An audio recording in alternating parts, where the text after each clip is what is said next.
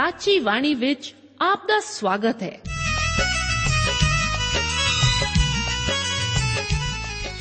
ਪ੍ਰਿय ਸ਼੍ਰੋਤਾ, ਇਹ ਸਾਚੀ ਬਾਣੀ ਕੀ ਹੈ? ਹੋਰ ਇਹ ਸਾਨੂੰ ਕਿੱਥੇ ਮਿਲੂਗੀ? ਇਹ ਸਾਚੀ ਬਾਣੀ ਦਾ ਸਾਡੇ ਜੀਵਨ ਵਿੱਚ ਲਾਭ ਕੀ ਹੈ? ਇਹਦਾ ਸਾਡੇ ਜੀਵਨ ਵਿੱਚ ਮੋਲ ਕੀ ਹੈ? ਇਹ ਸਾਰੇ ਪ੍ਰਸ਼ਨਾਂ ਦਾ ਉੱਤਰ ਸਾਨੂੰ ਇੱਕੋ ਹੀ ਜਗ੍ਹਾ ਲੱਭ ਸਕਦਾ ਹੈ ਤੇ ਉਹ ਹੈ ਜੀਵਤ ਵਚਨ ਧਰਮ ਸ਼ਾਸਤਰ ਬਾਈਬਲ। ਉਹੀ ਜੀਵਤ ਵਚਨ ਦਾ ਅਸੀਂ ਇਸ ਕਾਰਜਕ੍ਰਮ ਵਿੱਚ ਅਧਿਐਨ ਕਰਾਂਗੇ। ਤੇ ਹੁਣ ਪਵਿੱਤਰ ਸ਼ਾਸਤਰ ਬਾਈਬਲ ਦਾ ਅਧਿਐਨ ਸ਼ੁਰੂ ਕਰਨ ਤੋਂ ਪਹਿਲਾਂ ਅਸੀਂ ਆਪਣੇ ਮਨਾਂ ਨੂੰ ਤਿਆਰ ਕਰੀਏ ਇਸ ਭਜਨ ਨਾਲ।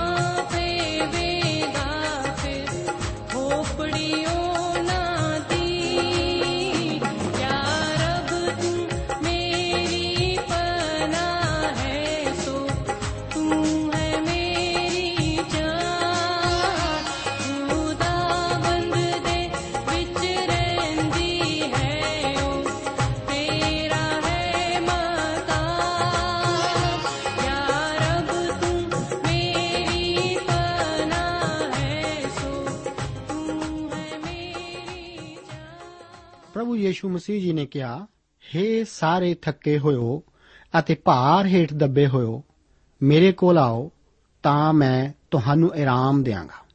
ਪਿਆਰੇ ਦੋਸਤੋ, ਅੱਜ ਦੇ ਇਸ ਬਾਈਬਲ ਧਰਮ ਸ਼ਾਸਤਰ ਦੇ ਅਧਿਐਨ ਨਾਲ ਸੰਬੰਧਿਤ ਪ੍ਰੋਗਰਾਮ ਵਿੱਚ ਲੇਵੀਆਂ ਦੀ ਪੋਥੀ ਦੇ ਪਹਿਲੇ ਅਧਿਆਏ ਦਾ ਅਧਿਐਨ ਕਰਨ ਲਈ ਮੈਂ ਆਪ ਸਭ ਦਾ ਹਾਰਦਿਕ ਸਵਾਗਤ ਕਰਦਾ ਹਾਂ। ਇਸ ਅਧਿਆਏ ਦਾ ਮੁੱਖ ਵਿਸ਼ਾ ਹੋਮ ਬਲੀ ਹੈ। ਇਹ ਸਭ ਤੋਂ ਪੁਰਾਣੀ ਬਲੀ ਹੈ ਜਿਸ ਬਾਰੇ ਮਨੁੱਖ ਜਾਣਦਾ ਹੈ।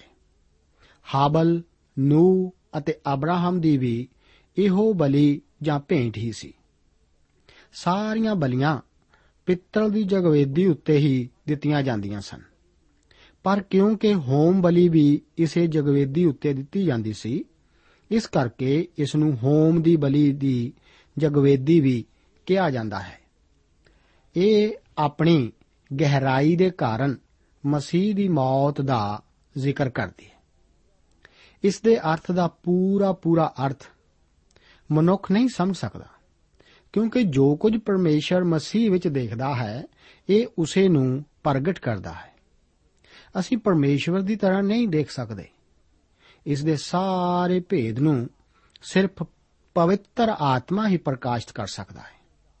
ਇਹ ਮਸੀਹ ਦੇ ਵਿਅਕਤੀਤਵ ਦਾ ਜ਼ਿਕਰ ਕਰਦੀ ਹੈ। ਉਹ ਸਾਡਾ ਬਦਲ ਹੈ। ਪੌਲਸ ਇਸ ਗੱਲ ਦਾ ਬਿਆਨ ਆਪਸੀਆਂ ਦੀ ਪੱਤਰੀ, ਉਸ ਦਾ 5 ਅਧਿਆਇ ਉਸ ਦੀ 2 ਆਇਤ ਵਿੱਚ ਇਸ ਤਰ੍ਹਾਂ ਕਰਦਾ ਹੈ। ਪ੍ਰੇਮ ਨਾਲ ਚੱਲੋ, ਜਿਵੇਂ ਮਸੀਹ ਨੇ ਵੀ ਤੁਹਾਡੇ ਨਾਲ ਪ੍ਰੇਮ ਕੀਤਾ ਅਤੇ ਸਾਡੇ ਲਈ ਆਪਣੇ ਆਪ ਨੂੰ ਪਰਮੇਸ਼ਵਰ ਦੇ ਅੱਗੇ ਭੇਂਟ ਅਤੇ ਬਲੀਦਾਨ ਕਰਕੇ ਧੂਪ ਦੀ ਸੁਗੰਧ ਦੇ ਲਈ ਦੇ ਦਿੱਤਾ। ਲੇਵੀਆਂ ਦੀ ਪੱਤਰੀ, ਉਸ ਦਾ ਇੱਕ ਅਧਿਆਏ, ਉਸ ਦੀ ਇੱਕ ਆਇਤ ਵਿੱਚ ਇਹ ਵਚਨ ਹਨ ਕਿ ਯਹੋਵਾ ਨੇ ਮੂਸਾ ਨੂੰ ਸੱਦਿਆ ਅਤੇ ਉਸ ਨੂੰ ਮੰਡਲੀ ਦੇ ਡੇਰੇ ਵਿੱਚੋਂ ਬੋਲਿਆ, ਹੁਣ ਪਰਮੇਸ਼ਵਰ ਸਿਨੇਈ ਪਹਾੜ ਦੀ ਚੋਟੀ ਤੋਂ ਬਿਜਲੀਆਂ ਦੀ ਚਮਕ ਅਤੇ ਗਰਜਨ ਵਿੱਚੋਂ ਨਹੀਂ ਬੋਲ ਰਿਹਾ। ਉਹ ਤਾਂ ਮੇਲ ਕਰਕੇ ਡੇਰੇ ਵਿੱਚੋਂ ਮੂਸਾ ਨੂੰ ਬੁਲਾਉਂਦਾ ਹੈ। ਉਸ ਦੀ ਬੁਲਾਹਟ ਉਸ ਦੀ ਆਵਾਜ਼ ਨੂੰ ਸੁਣਨ ਵਾਲਿਆਂ ਦੇ ਲਈ ਹੀ ਹੈ। ਅੱਜ ਵੀ ਆਪਣੇ ਨਾਲ ਮੇਲ ਕਰਨ ਲਈ ਪਰਮੇਸ਼ਵਰ ਲੋਕਾਂ ਨੂੰ ਬੁਲਾ ਰਿਹਾ ਹੈ। ਕਲੀਸਿਆ ਵੀ ਇੱਕ ਬਾਹਰ ਬੁਲਾਈ ਗਈ ਜਮਾਤ ਹੈ। ਮਸੀਹੀ ਲੋਕ ਬੁਲਾਏ ਹੋਏ ਹੋਣ ਕਰਕੇ ਹੀ ਚੁਣੇ ਹੋਏ ਵੀ ਹਨ।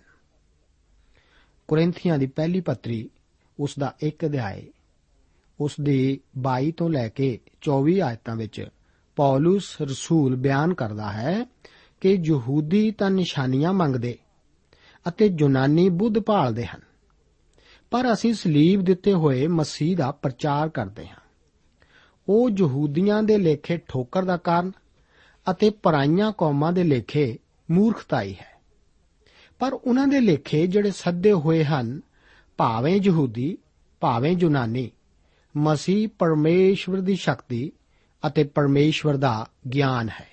ਬੁਲਾਏ ਹੋਏ ਸਿਰਫ ਸੁਣਨ ਵਾਲੇ ਹੀ ਨਾ ਹੋ ਕੇ ਉਸ ਲਈ ਹਾਂ ਕਰਨ ਵਾਲੇ ਵੀ ਹਨ। ਕੀ ਆਪਨੇ ਉਸ ਦੀ ਬੁਲਾਹਟ ਨੂੰ ਸੁਣਿਆ ਹੈ? ਕੀ ਆਪਨੇ ਸੁਣ ਕੇ ਉਸ ਨੂੰ ਹਾਂ ਕੀਤੀ ਹੈ? ਦੂਸਰੀ ਅਤੇ ਤੀਸਰੀ ਆਇਤਾਂ ਵਿੱਚ ਲਿਖਿਆ ਹੈ ਇਸرائیਲੀਆਂ ਨਾਲ ਗੱਲ ਕਰ ਅਤੇ ਉਹਨਾਂ ਨੂੰ ਆਖ ਕਿ ਜੇ ਤੁਹਾਡੇ ਵਿੱਚੋਂ ਕੋਈ ਆਦਮੀ ਯਹੋਵਾ ਦੇ ਅੱਗੇ ਭੇਂਟ ਲਿਆਵੇ ਤਾਂ ਤੁਸੀਂ ਡੰਗਰਾਂ ਵਿੱਚੋਂ, ਅਰਥਾਤ ਵਗਾਂ ਅਤੇ ਇੱਜੜਾਂ ਵਿੱਚੋਂ ਆਪਣੀ ਭੇਂਟ ਲਿਆਉਣੀ। ਜੇ ਉਸ ਦੀ ਭੇਂਟ ਵਗ ਦੀ ਇੱਕ ਹੋਮ ਬਲੀ ਦੀ ਹੋਵੇ, ਤਾਂ ਉਹ ਇੱਕ ਵੱਜ ਤੋਂ ਰਹਿਤ ਨਰ ਚੜਾਵੇ।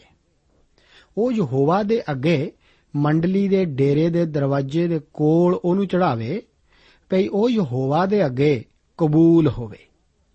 ਇਹ ਸਵੈ ਇੱਛਾ ਦੇ ਅਨੁਸਾਰ ਸੀ। ਪ੍ਰਭੂ ਯੀਸ਼ੂ ਜੀ ਨੇ ਕਿਹਾ ਕਿ ਜੇਕਰ ਕੋਈ ਪਿਆਸਾ ਹੋਵੇ ਤਾਂ ਉਹ ਆਵੇ। ਉਹ ਮਨੁੱਖੀ ਘਰਾਣੇ ਨੂੰ ਇੱਕ ਖੁੱਲੀ ਦਾਵਤ ਦਿੰਦਾ ਹੈ। ਇਸ ਲਈ ਪ੍ਰਭੂ ਜੀ ਇੱਕ ਹੀ ਸ਼ਰਤ ਰੱਖਦੇ ਹਨ ਕਿ ਜੇਕਰ ਕੋਈ ਪਿਆਸਾ ਹੋਵੇ। ਆਪ ਕਹਿ ਸਕਦੇ ਹੋ ਕਿ ਮੈਨੂੰ ਪਿਆਸ ਨਹੀਂ ਹੈ। ਪਰ ਜੇਕਰ ਆਪ ਨੂੰ ਪਿਆਸ ਹੈ, ਤਾਂ ਉਹ ਆਪ ਨੂੰ ਬੁਲਾਉਂਦਾ ਹੈ। ਉਹ ਆਪ ਨੂੰ ਸੰਤੁਸ਼ਟ ਕਰ ਸਕਦਾ ਹੈ। ਇਸ਼ਾਇਆ ਨਬੀ ਦੀ ਪੋਥੀ ਉਸ ਦਾ 55 ਅਧਿਆਇ ਤੇ ਉਸ ਦੀ ਪਹਿਲੀ ਆਇਤ ਵਿੱਚ ਪਰਮੇਸ਼ਰ ਦੇ ਵਚਨ ਹਨ, ਹਰੇਕ ਜੋ ਤਿਹਾਇਆ ਹੈ, ਤੁਸੀਂ ਪਾਣੀ ਲਈ ਆਓ। ਜ਼ਰੂਰੀ ਹੈ ਕਿ ਮਸੀਹ ਕੋਲ ਆਉਣ ਲਈ ਆਪ ਦੀ ਜ਼ਰੂਰਤ ਅਤੇ ਖਾਹਿਸ਼ ਹੋਵੇ। ਜੇਕਰ ਇਸ ਤਰ੍ਹਾਂ ਹੈ, ਤਾਂ ਆਓ, ਹੋਮ ਬਲੀ ਲਈ ਦੋ ਤਰ੍ਹਾਂ ਦੇ ਪਸ਼ੂਆਂ ਦੀ ਬਲੀ ਦਿੱਤੀ ਜਾਂਦੀ ਸੀ। ਬਾਗਾਂ ਵਿੱਚੋਂ ਡੰਗਰ ਅਤੇ ਇਜੜਾਂ ਵਿੱਚੋਂ ਲੇਲੇ ਸਨ। ਜੰਗਲੀ ਜਾਨਵਰ ਇਸ ਵਿੱਚ ਸ਼ਾਮਲ ਨਹੀਂ ਸਨ। ਮਾਸਾਹਾਰੀ ਜਾਨਵਰਾਂ ਦੀ ਵੀ ਇਸ ਵਿੱਚ ਮਨਾਹੀ ਸੀ, ਕਿਉਂਕਿ ਉਹ ਮਸੀਹ ਨੂੰ ਨਹੀਂ ਸੀ ਦਰਸਾ ਸਕਦੇ, ਜੋ ਕਿ ਕਈਆਂ ਦੇ ਨਿਸਤਾਰੇ ਲਈ ਆਪਣੀ ਜਾਨ ਦੇਣ ਆਇਆ ਸੀ। ਇੱਕ ਹੋਰ ਹਦਾਇਤ ਮੁਤਾਬਕ ਇਹ ਪਸ਼ੂ ਪਾਲਤੂ ਅਤੇ ਸ਼ੁੱਧ ਹੋਣਾ ਚਾਹੀਦਾ ਸੀ।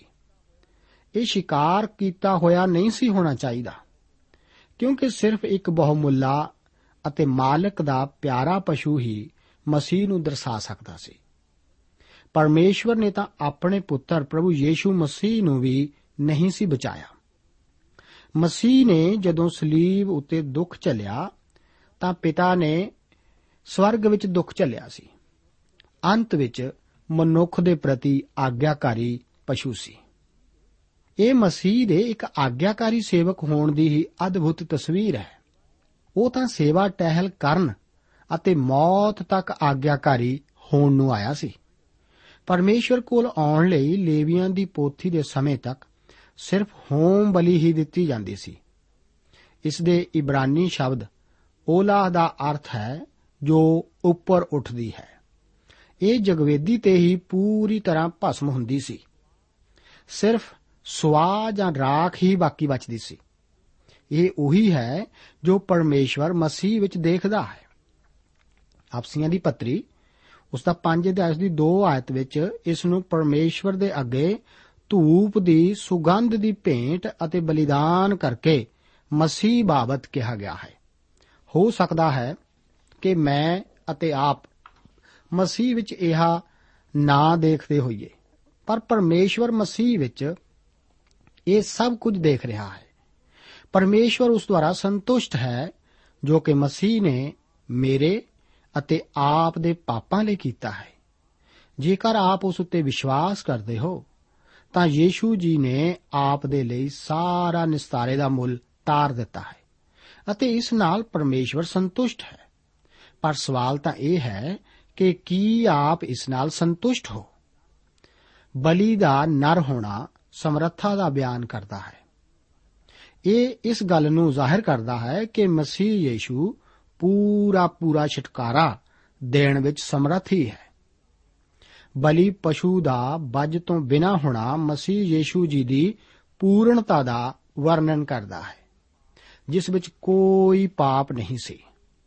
ਜਿਸ ਨੇ ਕੋਈ ਪਾਪ ਨਹੀਂ ਸੀ ਕੀਤਾ, ਜੋ ਕਿ ਪਾਪ ਤੋਂ ਜਾਣੂ ਵੀ ਨਹੀਂ ਸੀ, ਜੋ ਕਿ ਪਵਿੱਤਰ નિર્ਦੋਸ਼ ਨਿਰਮਲ ਅਤੇ ਪਾਪੀਆਂ ਤੋਂ ਨਿਆਰਾ ਸੀ। ਉਹ ਪਰਮੇਸ਼ਵਰ ਦਾ ਪਿਆਰਾ ਪੁੱਤਰ ਸੀ, ਜਿਸ ਬਾਰੇ ਪਰਮੇਸ਼ਵਰ ਪਿਤਾ ਨੇ ਕਿਹਾ ਕਿ ਮੈਂ ਉਸ ਤੋਂ ਪ੍ਰਸੰਨ ਹਾਂ। ਛੋਟੇ ਪਸ਼ੂ ਦੀ ਪ੍ਰਾਸ਼ਚਿਤ ਦੀ ਮੌਤ ਦੇ ਕਾਰਨ ਇੱਕ ਪਾਪੀ ਪਰਮੇਸ਼ਵਰ ਦੁਆਰਾ ਕਬੂਲ ਕੀਤਾ ਜਾਂਦਾ ਸੀ। ਪਸ਼ੂ ਜ਼ਿੰਦਾ ਨਹੀਂ, ਮਾਰ ਕੇ ਭੇਂਟ ਕੀਤਾ ਜਾਂਦਾ ਸੀ। ਇਹ ਮਸੀਹ ਦਾ નિર્ਦੋਸ਼ ਜੀਵਨ ਨਹੀਂ ਜੋ ਕਿ ਇੱਕ ਪਾਪੀ ਨੂੰ ਬਚਾਉਂਦਾ ਹੈ, ਇਹ ਤਾਂ ਮਸੀਹ ਦੀ ਮੌਤ ਹੀ ਕਰਦੀ ਹੈ। ਉਸ ਦੀ ਮੌਤ ਦੇ ਵੇਲੇ ਹੀ ਹੈਕਲ ਦਾ ਪਰਦਾ ਫਟਿਆ ਸੀ। ਇਸੇ ਨੇ ਹੀ ਪਰਮੇਸ਼ਵਰ ਕੋਲ ਪਹੁੰਚਣ ਦਾ ਰਾਸਤਾ ਖੋਲ੍ਹਿਆ ਸੀ। ਉਸ ਦੀ ਮੌਤ ਹੀ ਇੱਕ ਪਾਪੀ ਨੂੰ ਬਚਾਉਂਦੀ ਹੈ। ਉਸ ਦਾ નિર્ਦੋਸ਼ ਜੀਵਨ ਤਾਂ ਸਾਨੂੰ ਪਾਪੀ ਹੀ ਠਹਿਰਾਉਂਦਾ ਹੈ। ਸਾਡਾ ਜੀਵਨ ਉਸ ਵਰਗਾ ਅਸੀਂ ਨਹੀਂ ਬਣਾ ਸਕਦੇ। ਆਪ ਅਤੇ ਮੈਂ ਉਸ ਮਿਆਰ ਤੱਕ ਨਹੀਂ ਪਹੁੰਚ ਸਕਦੇ।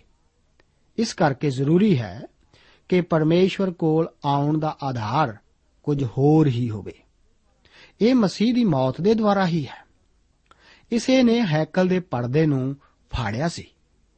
ਜਿਉਂ ਹੀ ਅਸੀਂ ਮਸੀਹ ਦੀ ਮੌਤ ਦੁਆਰਾ ਪਰਮੇਸ਼ਵਰ ਕੋਲ ਆਉਂਦੇ ਹਾਂ, ਤਿਉਂ ਹੀ ਪਰਮੇਸ਼ਵਰ ਕੋਲ ਪਹੁੰਚਣ ਦਾ ਰਾਸਤਾ ਖੁੱਲ ਜਾਂਦਾ ਹੈ।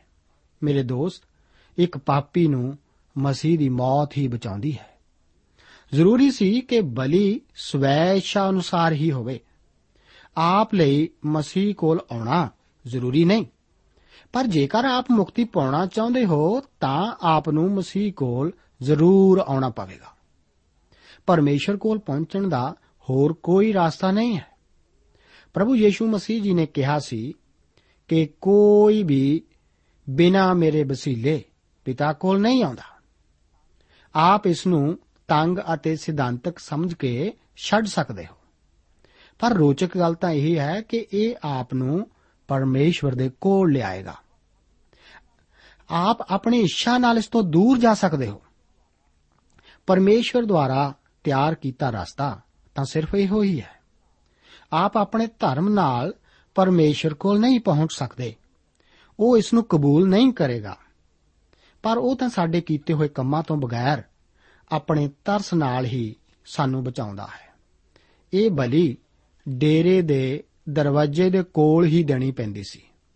ਇਹ ਇਸرائیਲੀਆਂ ਨੂੰ ਬੁੱਤ ਪੂਜਾ ਤੋਂ ਬਚਾਉਣ ਵਾਸਤੇ ਸੀ, ਜੋ ਕਿ ਆਖਰ ਵਿੱਚ ਇਸرائیਲੀਆਂ ਨੂੰ ਪਰਮੇਸ਼ਵਰ ਦੁਆਰਾ ਬਾਬਲ ਦੀ ਗੁਲਾਮੀ ਵਿੱਚ ਭੇਜਣ ਦਾ ਇੱਕੋ ਇੱਕ ਕਾਰਨ ਸੀ। ਪਰਮੇਸ਼ਰ ਕੋਲ ਅਸੀਂ ਆਪਣੇ ਕੰਮਾਂ ਨਾਲ ਨਹੀਂ ਪਹੁੰਚ ਸਕਦੇ। ਸਾਡੇ ਸਾਰੇ ਧਰਮ ਦੇ ਕੰਮ ਤਾਂ ਪਲੀਤ ਕੱਪੜੇ ਵਰਗੇ ਹਨ। ਅਸੀਂ ਮੁਕਤੀ ਵਾਸਤੇ ਨਾ ਤਾਂ ਕੋਈ ਕੰਮ ਕਰ ਸਕਦੇ ਹਾਂ ਅਤੇ ਨਾ ਹੀ ਇਸ ਨੂੰ ਖਰੀਦ ਸਕਦੇ ਹਾਂ। ਪਰਮੇਸ਼ਵਰ ਕੋਲ ਜਾਣ ਦਾ ਰਸਤਾ ਉਸ ਦਾ ਆਪਣਾ ਹੀ ਤਿਆਰ ਕੀਤਾ ਹੋਇਆ ਹੈ। ਇਸ ਕਰਕੇ ਪ੍ਰਭੂ ਯੀਸ਼ੂ ਮਸੀਹ ਜੀ ਆਖਦੇ ਹਨ ਕਿ ਬਿਨਾ ਮੇਰੇ ਵਸੀਲੇ ਕੋਈ ਪਿਤਾ ਕੋਲ ਨਹੀਂ ਆ ਸਕਦਾ। ਚੌਥੀ ਆਇਤ ਦੇ ਵਚਨ ਇਸ ਪ੍ਰਕਾਰ ਹਨ। ਅਤੇ ਉਹ ਆਪਣਾ ਹੱਥ ਉਸ ਹੋਮ ਬਲੀ ਦੇ ਸਿਰ ਉੱਤੇ ਰੱਖੇ ਅਤੇ ਉਹ ਉਸ ਦਾ ਪ੍ਰਾਸ਼ਚਿਤ ਕਰਨ ਲਈ ਉਸ ਦੇ ਕੋਲੋਂ ਮੰਨਿਆ ਜਾਏ। ਲੇਵੀਆਂ ਦੀ ਪੋਥੀ 24 ਅਧਿਆਏ ਉਸ ਦੀ 14 ਆਇਤ ਵਿੱਚ ਅਸੀਂ ਦੇਖਦੇ ਹਾਂ ਕਿ ਇੱਕ ਕੁਫਰ ਵਕਣ ਵਾਲੇ ਨੂੰ ਪਥਰਾਓ ਕਰਕੇ ਮਾਰਨ ਤੋਂ ਪਹਿਲਾਂ ਉਸ ਦੇ ਕੁਫਰ ਨੂੰ ਸੁਣਨ ਵਾਲੇ ਉਸ ਦੇ ਸਿਰ ਉੱਤੇ ਆਪਣੇ ਹੱਥ ਧਰਦੇ ਸਨ। ਮੂਸਾ ਨੇ ਆਪਣੇ ਹੀ ਉੱਤਰਾਧਿਕਾਰੀ, ਜੋ ਹੋਸ਼ੂਆ ਉੱਤੇ ਆਪਣੇ ਹੱਥ ਰੱਖੇ ਸਨ। ਇਹ ਇੱਕ નિર્ਦੋਸ਼ ਦੇ ਦੁੱਖ ਝੱਲਣ ਦੀ, ਭੇਂਟ ਲਿਆਉਣ ਵਾਲੇ ਦੀ ਜਗ੍ਹਾ ਲੈਣਾ ਹੀ ਦਰਸਾਉਂਦਾ ਸੀ। ਇਹ ਪਰਮੇਸ਼ਵਰ ਵੱਲੋਂ ਆਪਣੀ ਕਿਰਪਾ ਦੁਆਰਾ ਕੀਤੇ ਇੱਕ ਪ੍ਰਬੰਧ ਨੂੰ ਦਰਸਾਉਂਦਾ ਹੈ। ਇਸ ਤਰ੍ਹਾਂ ਉਹ ਪਸ਼ੂ ਬਲੀ ਲਿਆਉਣ ਵਾਲੇ ਮਨੁੱਖ ਦੀ ਜਗ੍ਹਾ ਲੈਂਦਾ ਸੀ। ਉਹ ਮਨੁੱਖ ਇਸ ਦਾ ਇਕਰਾਰ ਕਰਦਾ ਸੀ ਕਿ ਮਰਨਾ ਤਾਂ ਉਸੇ ਨੂੰ ਹੀ ਪੈਣਾ ਸੀ। ਮੇਰੇ ਦੋਸਤੋ, ਜਦੋਂ ਆਪ ਮਸੀਹ ਨੂੰ ਮੁਕਤੀ ਦਾਤਾ ਕਬੂਲ ਕਰਦੇ ਹੋ, ਤਾਂ ਆਪ ਵੀ ਇਹੋ ਹੀ ਕਹਿੰਦੇ ਹੋ ਕਿ ਪਾਪੀ ਹੁੰਦੇ ਹੋਏ ਆਪ ਆਪਣੇ ਆਪ ਨੂੰ ਨਹੀਂ ਬਚਾ ਸਕਦੇ। ਇਹੋ ਹੀ ਤਾਂ ਹੈ ਜੋ ਮਸੀਹ ਨੇ ਸਾਡੇ ਵਾਸਤੇ ਕੀਤਾ ਸੀ। ਪਰ ਕਈ ਲੋਕ ਅੱਜਕੱਲ ਸਿਰ ਉੱਤੇ ਹੱਥ ਰੱਖਣ ਨੂੰ ਕਿਸੇ ਸ਼ਕਤੀ ਨੂੰ ਪ੍ਰਦਾਨ ਕਰਨਾ ਹੀ ਸਮਝਦੇ ਹਨ। ਪਰ ਇਹ ਤਾਂ ਆਪ ਦੀ ਜਗ੍ਹਾ ਲੈਣ ਵਾਸਤੇ ਦੱਸਦਾ ਹੈ। ਇੱਕ ਕਲੀਸਿਆ ਦੇ ਆਗੂਆਂ ਦੁਆਰਾ ਪੌਲਸ ਅਤੇ ਬਰਨਾਵਾਸ ਵਾਂਗੂ ਕਿਸੇ ਪ੍ਰਚਾਰਕ ਦੇ ਸਿਰ ਉੱਤੇ ਹੱਥ ਰੱਖਣ ਦਾ ਭਾਵ ਉਹਨਾਂ ਨੂੰ ਆਪਣੀ ਜਗ੍ਹਾ, ਆਪਣੇ ਹੀ ਪ੍ਰਤੀਨਿਧੀ ਦੇ ਤੌਰ ਤੇ ਭੇਜਣ ਨੂੰ ਹੀ ਦਰਸਾਉਂਦਾ ਹੈ। ਮਸੀਹ ਨੇ ਆਡੀ ਜਗ੍ਹਾ ਆਪ ਲੈ ਲਈ। ਉਹ ਸਾਡੀ ਖਾਤਰ ਪਾਪ ਬਣਾਇਆ ਗਿਆ। ਉਹ ਸਾਡੇ ਹੀ ਅਪਰਾਧਾਂ ਦੇ ਕਾਰਨ ਫੜਵਾਇਆ ਗਿਆ ਸੀ। ਬਾਈਬਲ ਧਰਮ ਸ਼ਾਸਤਰ ਵਿੱਚ ਇਸਤੇਮਾਲ ਕੀਤੇ ਸ਼ਬਦ ਪ੍ਰਾਸ਼ਚਿਤ ਦਾ ਭਾਵ ਦੂਰ ਕਰਨਾ ਨਾ ਹੋ ਕੇ ਢਕਣਾ ਹੀ ਹੁੰਦਾ ਹੈ।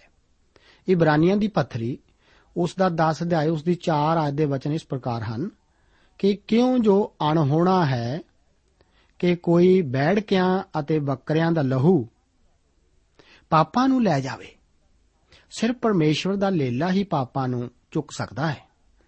ਅਸੀਂ ਦੇਖਦੇ ਹਾਂ ਕਿ ਇਹ ਛੁਪਾ ਕੇ ਨਹੀਂ, ਬਲਕਿ ਸਰਵਜਨਕ ਤੌਰ ਤੇ ਇਹ ਬਲੀ ਦਿੱਤੀ ਜਾਂਦੀ ਸੀ। ਇੱਕ ਪਾਪੀ ਲਈ ਜ਼ਰੂਰੀ ਹੈ ਕਿ ਉਹ ਖੁੱਲੇ ਤੌਰ ਤੇ ਮਸੀਹ ਦਾ ਇਕਰਾਰ ਕਰੇ।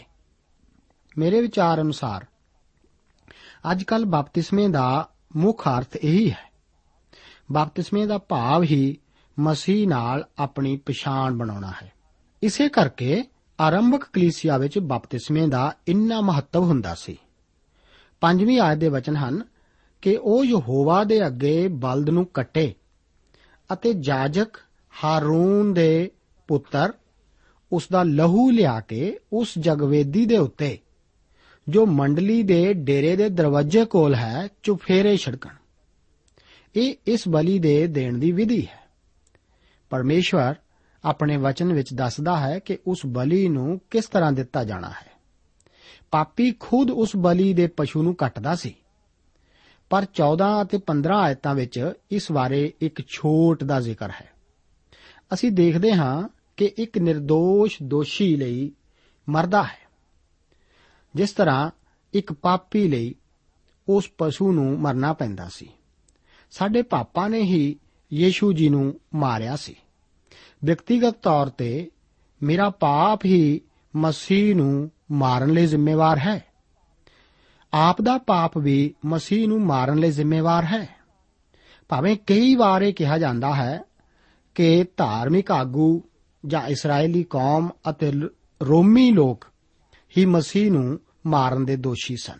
ਮੇਰੇ ਦੋਸਤ, ਲੋਕ ਇਸ ਬਾਰੇ ਦਲੀਲਾਂ ਤਾਂ ਕੁਝ ਵੀ ਦੇ ਸਕਦੇ ਹਨ, ਪਰ ਜੇਕਰ ਮੈਂ ਅਤੇ ਆਪ ਪਾਪੀ ਨਾ ਹੁੰਦੇ ਤਾਂ ਕਿਸੇ ਨੇ ਵੀ ਮਸੀਹ ਨੂੰ ਨਾ ਮਾਰਿਆ ਹੁੰਦਾ। ਸਾਡੇ ਪਾਪਾਂ ਨੇ ਹੀ ਉਸ ਨੂੰ ਮਾਰਿਆ ਸੀ। ਮੈਂ ਆਪ ਨੂੰ ਇੱਕ ਵਾਰ ਫਿਰ ਦੱਸ ਦੇਵਾਂ ਕਿ ਸਾਡੇ ਪਾਪਾਂ ਨੇ ਹੀ ਯੀਸ਼ੂ ਜੀ ਨੂੰ ਮਾਰਿਆ ਸੀ। ਵਿਅਕਤੀਗਤ ਤੌਰ ਤੇ ਮੇਰਾ ਪਾਪ ਹੀ ਮਸੀਹ ਨੂੰ ਮਾਰਨ ਲਈ ਜ਼ਿੰਮੇਵਾਰ ਹੈ। ਆਪ ਦਾ ਪਾਪ ਵੀ ਮਸੀਹ ਨੂੰ ਮਾਰਨ ਲਈ ਜ਼ਿੰਮੇਵਾਰ ਹੈ। ਭਾਵੇਂ ਕਈ ਵਾਰ ਕਿਹਾ ਜਾਂਦਾ ਹੈ ਕਿ ਧਾਰਮਿਕ ਆਗੂ ਇਸرائیਲੀ ਲੋਕ ਜਾਂ ਰੋਮੀ ਲੋਕ ਹੀ ਮਸੀਹ ਨੂੰ ਮਾਰਨ ਦੇ ਦੋਸ਼ੀ ਸਨ। ਮੇਰੇ ਦੋਸਤ, ਲੋਕ ਇਸ ਬਾਰੇ ਕੁਝ ਵੀ ਦਲੀਲਾਂ ਦਿੰਦੇ ਰਹਿਣ, ਪਰ ਮੈਂ ਆਪ ਨੂੰ ਦੱਸ ਦੇਵਾਂ ਕਿ ਜੇਕਰ ਆਪ ਅਤੇ ਮੈਂ ਪਾਪੀ ਨਾ ਹੁੰਦੇ, ਤਾਂ ਕਿਸੇ ਨੇ ਵੀ ਮਸੀਹ ਨੂੰ ਨਾ ਮਾਰਿਆ ਹੁੰਦਾ। ਸਾਡੇ ਪਾਪਾ ਨੇ ਹੀ ਉਸ ਨੂੰ ਮਾਰਿਆ ਸੀ। ਹਰ ਬਲੀ ਨੂੰ ਕੱਟਣਾ ਜ਼ਰੂਰੀ ਸੀ। ਇਸੇ ਕਰਕੇ ਅੱਜ ਸਿਰਫ ਪ੍ਰਭੂ ਯੀਸ਼ੂ ਮਸੀਹ ਦਾ ਖੂਨ ਹੀ ਸਾਨੂੰ ਸਾਰੇ ਪਾਪਾਂ ਤੋਂ ਸ਼ੁੱਧ ਕਰ ਸਕਦਾ ਹੈ। ਬਲੀ ਦੇ ਕੱਟਣ ਤੋਂ ਬਾਅਦ ਖੂਨ ਨੂੰ ਜਾਜਕ ਜਗਵੇਦੀ ਉੱਤੇ ਛਿੜਕਦਾ ਸੀ। ਖੂਨ ਜ਼ਿੰਦਗੀ ਨੂੰ ਦਰਸਾਉਂਦਾ ਸੀ ਅਤੇ ਛਿੜਕਣਾ ਇਸ ਨੂੰ ਪਰਮੇਸ਼ਵਰ ਅੱਗੇ ਅਰਪਣ ਕਰਦਾ ਸੀ। ਇਸ ਤੋਂ ਬਾਅਦ 6 ਤੋਂ ਲੈ ਕੇ 9 ਆਇਤਾਂ ਦੇ ਵਚਨ ਹਨ ਕਿ ਉਹ ਉਸ ਹੋਮ ਬਲੀ ਦੀ ਖਲ ਉਧੇੜ ਲਵੇ ਔਰ ਉਸ ਨੂੰ ਟੋਟੇ-ਟੋਟੇ ਕਰੇ ਅਤੇ ਹਾਰੂਨ ਜਾਜਕ ਦੇ ਪੁੱਤਰ ਜਗਵੇਦੀ ਦੇ ਉੱਤੇ ਅੱਗ ਧਰਨ ਅਤੇ ਅੱਗ ਦੇ ਉੱਤੇ ਲੱਕੜਾਂ ਚੜਨ ਅਤੇ ਜਾਜਕ ਹਾਰੂਨ ਦੇ ਪੁੱਤਰ ਲੱਕੜਾਂ ਦੇ ਉੱਤੇ ਜੋ ਉਸ ਜਗਵੇਦੀ ਦੀ ਅੱਗ ਉੱਤੇ ਹੈ, ਉਹ ਟੋਟੇ, ਸਿਰ ਅਤੇ ਚਰਬੀ ਨੂੰ ਸੁਧਾਰ ਕੇ ਰੱਖਣ। ਪਰ ਉਸ ਦੀਆਂ ਆਂਦਰਾਂ ਅਤੇ ਉਸ ਦੀਆਂ ਲੱਤਾਂ, ਉਹ ਪਾਣੀ ਨਾਲ ਧੋ ਸੁੱਟਣ ਅਤੇ ਜਾਜਕ ਸਭਨਾਂ ਨੂੰ ਜਗਵੇਦੀ ਦੇ ਉੱਤੇ ਹੋਮ ਕਰਕੇ ਅਤੇ ਯਹੋਵਾ ਦੇ ਅੱਗੇ ਇੱਕ ਸੁਗੰਧਤਾ ਦੀ ਭੇਂਟ ਅੱਗ ਦੀ ਭੇਂਟ ਕਰਕੇ ਸਾੜੇ। ਹਰ ਕੰਮ ਨਿਯਮ ਦੇ ਅਨੁਸਾਰ ਹੀ ਕਰਨਾ ਪੈਂਦਾ ਸੀ, ਤਾਂ ਕਿ ਅੱਗ ਇਸ ਨੂੰ ਆਸਾਨੀ ਨਾਲ ਭਸਮ ਕਰ ਦੇਵੇ। ਮਸੀਹ ਦਾ ਜੀਵਨ 1900 ਸਾਲਾਂ ਤੋਂ ਵੀ ਵੱਧ ਸਮੇਂ ਤੋਂ ਲਗਾਤਾਰ ਪਰਖ ਹੁੰਦਾ ਆ ਰਿਹਾ ਹੈ। ਉਸ ਬਾਰੇ ਹੋਰ ਕਿਸੇ ਵੀ ਵਿਅਕਤੀ ਨਾਲੋਂ ਲੋਕਾਂ ਵਿੱਚ ਜ਼ਿਆਦਾ ਬੇਸਹਿਮਤੀ ਹੈ। ਉਹ ਇਸ ਦੇ ਜ਼ਿੰਦਾ ਹੋਣ ਸਮੇਂ ਵੀ ਇਸੇ ਤਰ੍ਹਾਂ ਹੀ ਕਰਦੇ ਸਨ। ਅੱਜ ਵੀ ਇਹ ਇਸੇ ਤਰ੍ਹਾਂ ਹੀ ਹੈ। ਉਹ ਅੱਜ ਵੀ ਇਹੋ ਸਵਾਲ ਹੀ ਪੁੱਛ ਰਿਹਾ ਹੈ ਕਿ ਮਨੁੱਖ ਦੇ ਪੁੱਤਰ ਨੂੰ ਲੋਕ ਕੀ ਆਖਦੇ ਹਨ? ਉਸ ਬਾਰੇ ਅੱਜ ਦੇ ਕੁਝ ਵਿਚਾਰ ਤਾਂ ਨਿਰਾ ਕੁਫਰ ਹੀ ਹਨ, ਪਰ ਉਹ ਅੱਜ ਵੀ ਪਰਮੇਸ਼ਵਰ ਦਾ ਪਿਆਰਾ ਪੁੱਤਰ ਹੀ ਹੈ। 10 ਤੋਂ ਲੈ ਕੇ 13 ਆਇਤਾਂ ਵਿੱਚ ਵਚਨ ਦੱਸਦਾ ਹੈ ਕਿ ਜਗਵੇਦੀ ਉੱਤੇ ਅੱਗ ਧਰੀ ਜਾਂਦੀ ਸੀ। ਅੱਗ ਪਰਮੇਸ਼ਵਰ ਦੀ ਉਹ ਸ਼ਕਤੀ ਹੈ ਜੋ ਕਦੇ ਤਾਂ ਨਾਸ਼ ਕਰਦੀ ਹੈ ਕਦੇ ਸ਼ੁੱਧ ਕਰਦੀ ਹੈ ਅਤੇ ਕਦੇ ਭਸਮ ਵੀ ਕਰਦੀ ਹੈ। ਇਸ ਦਾ ਭਾਵ ਹਮੇਸ਼ਾ ਨਰਕ ਤੋਂ ਹੀ ਨਹੀਂ ਹੈ।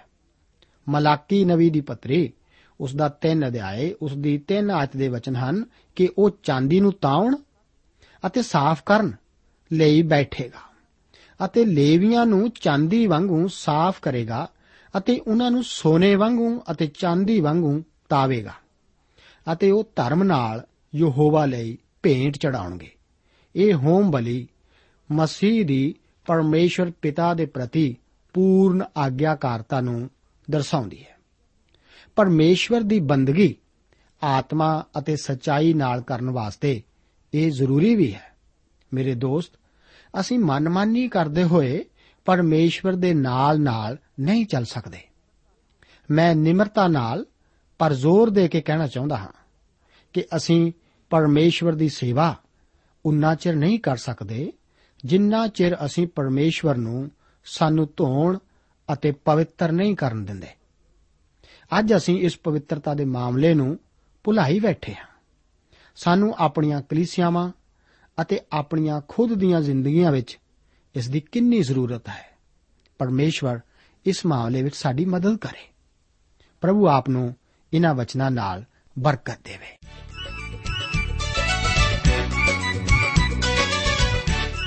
ਦੋਸਤੋ, ਸਾਨੂੰ ਉਮੀਦ ਹੈ ਕਿ ਇਹ ਕਾਰਜਕ੍ਰਮ ਤੁਹਾਨੂੰ ਪਸੰਦ ਆਇਆ ਹੋਵੇਗਾ ਤੇ ਇਹ ਕਾਰਜਕ੍ਰਮ ਸੁਣ ਕੇ ਤੁਹਾਨੂੰ ਬਰਕਤਾਂ ਮਿਲੀਆਂ ਹੋਣਗੀਆਂ। ਜੇ ਤੁਸੀਂ ਇਹ ਕਾਰਜਕ੍ਰਮ ਦੇ ਬਾਰੇ ਕੁਝ ਪੁੱਛਣਾ ਚਾਹੁੰਦੇ ਹੋ, ਤੇ ਸਾਨੂੰ ਇਸ ਪਤੇ ਤੇ ਲਿਖੋ। Programme Sachi Bani, post box number 1715 sector 36 Chandigarh 160036 ਪਤਾ ਇੱਕ ਵਾਰ ਫੇਰ ਸੁਣ ਲਓ programme Sachi Bani post box number 1715 sector 36 Chandigarh 160036 ਸਾਡਾ ਈਮੇਲ ਪਤਾ ਹੈ punjabi ttb at twr.in ਪਤਾ ਇੱਕ ਵਾਰ ਫੇਰ ਸੁਣ ਲਓ punjabi ttb at twr.in ਹੁਣ ਸਾਡੇ ਪ੍ਰੋਗਰਾਮ ਦਾ ਸਮੇਂ ਸਮਾਪਤ ਹੁੰਦਾ ਹੈ। ਉਮੀਦ ਹੈ ਅਗਲੇ ਪ੍ਰੋਗਰਾਮ ਵਿੱਚ ਤੁਹਾਡੇ ਨਾਲ ਫੇਰ ਪੇਂਟ ਹੋਏਗੀ। ਰੱਬ ਤੁਹਾਨੂੰ ਬਰਕਤ ਦੇ